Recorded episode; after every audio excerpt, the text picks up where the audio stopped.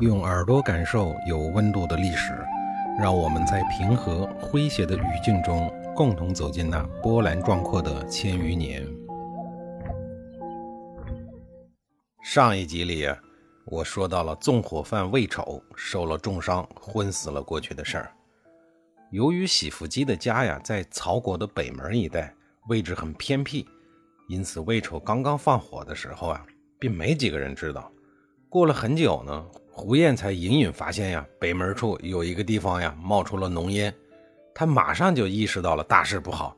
赶紧和胡毛、赵崔等人赶了过去。等他们到了以后魏丑已经受伤倒地，而洗腹姬一家呢，早已经被大火给烧死了。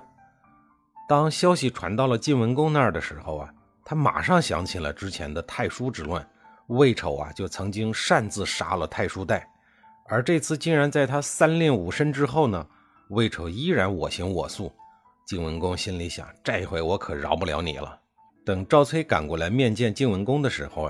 晋文公明确而不容置疑地向他提出来，晋国向来执法严明，有功则赏，有罪必罚，如今俩人公然地违抗寡人的命令，必须立刻问斩。赵崔回答说我建议将放火的罪名全都放在颠杰的一个人身上，杀了他以警示三军。魏丑呢，就定他一个失察之罪，降级处理，让他日后戴罪立功。晋文公仍然不松口，说我听说魏丑昨天晚上呢，胸部受了重伤，可能他撑不了多久了，万一他因此而命归黄泉，倒不如让寡人亲手杀了他，以严肃军纪。赵崔见晋文公仍然不肯让步只好自个儿退了一步，说既然这样，那我呢，代表主公去探望一番，如果真的像主公说的那样，就将他和颠杰一并杀头。晋文公实在是拗不过赵崔也只能点头答应。于是赵崔带着慰问品来到了魏丑家中。这个时候的魏丑已经清醒了过来，听家人说晋文公派人来探病。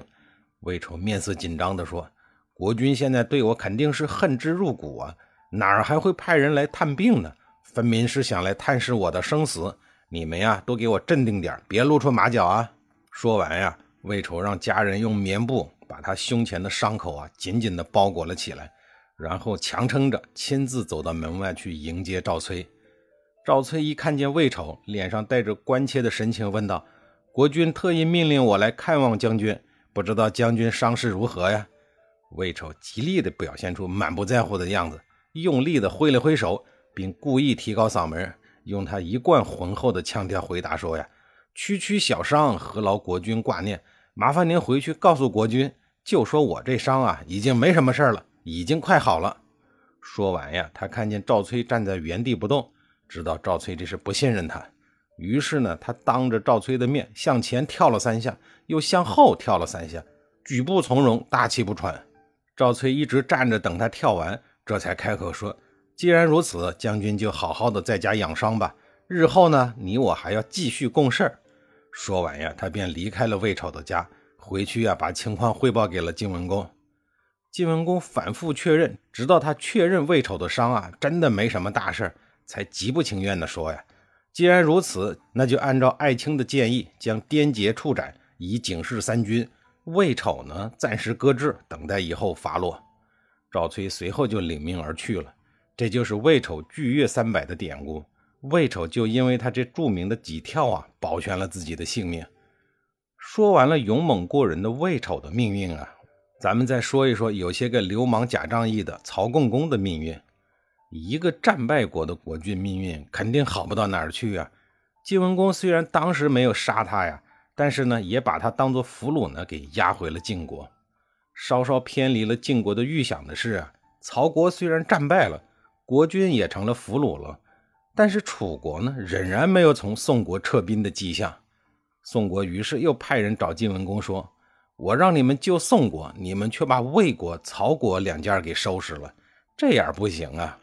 先轸接着出主意说你们宋国派人去给齐国、秦国送去重礼，把这两个大国都拉进来，让这两个大国呢从中调停，楚国就可能退兵。如果楚国不听，齐秦两国必然和我们一起出兵围攻楚国，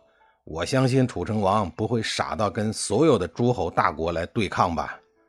令人遗憾的是这回先轸又没有预测准。宋国虽然供奉了很多的钱财给齐秦两国，请他们出面，但是楚军没有退回南方，而是在伺机行动。面对这个局面，晋国怎么办呢？只能上于是晋楚双方共同演绎的城濮大战一触即发。在讲述晋楚两国正式交战之前还要再说一说重耳流浪的事儿。他的这个流浪故事实在是太丰富了，绕都绕不开。重耳在曹国、魏国、郑国等地流浪的时候发生了各种稀奇古怪的事。等他流浪至倒数第二站的楚国时，倒是正常了一些。楚成王热情地招待了他。闲谈中楚成王就问他：“你将来如果回到了晋国当国君，如何来酬谢我呢？”重耳诚实地说道：“像金银财宝、绫罗绸缎、山珍海味这些个东西你们楚国全都有。如果我真的能返回晋国做了国君，又如果我们两国不幸要打仗的话那我就退避你三舍。”这就是著名的成语退避三舍的来源。后来重耳在秦国的帮助下，果然回到了晋国，当上了国君，是为晋文公。再说双方打仗的事楚国的主帅程德臣，也就是子玉，心想既然我楚国的小弟曹国、魏国已经被你搞定了，鲁国也见风使舵的跑得没影了，那我还傻傻的围住宋国有什么意思呀？难道等着你背后给我开黑枪既然一场恶战不可避免，那咱们双方就正式的摆摆手腕吧。别看你晋国是周武王的儿子叔虞的封地，背景根正苗红，家大业大，但是那我也不怕你。眼见子玉有些个轻敌楚成王马上就意识到了危险，传令给他说要他不要太逼近晋国的军队。他的理由是晋文公在外面逃亡了19年，刚刚才回到了晋国，什么危险的事他都经历过，人情世故他也都明白。他当国君是天意所决定的，像这样的人是不能和他打仗的。他再三的告诫子玉要知难而退。可是心高气傲的子玉他根本听不进去偏要和晋国好好的干一仗，